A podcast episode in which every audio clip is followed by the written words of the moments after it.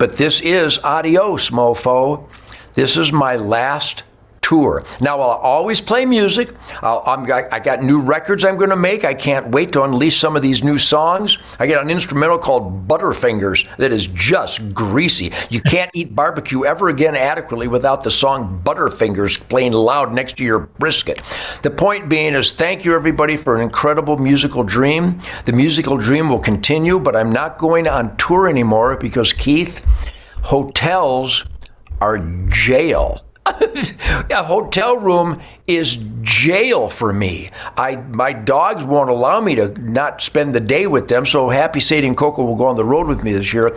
But the logistics are just too complicated when you have dogs and grandkids and kids and so many other things. I'm a political firestorm because I believe in experimenting in self-government. I'm gonna.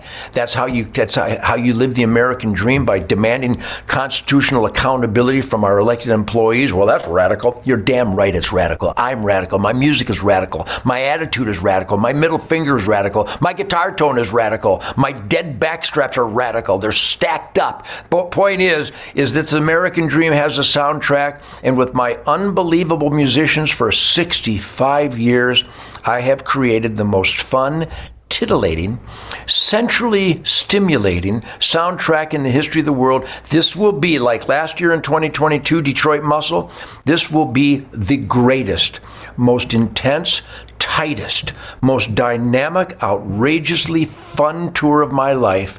But adios, mofo. It's a good, it, here's a good adage. I think it was Dirty Harry 71. A good man has to know his limitations.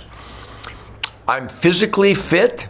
I can't jump off amps anymore with my fake legs. I'm not going to be swinging from ropes, but maybe I should get a flaming arrow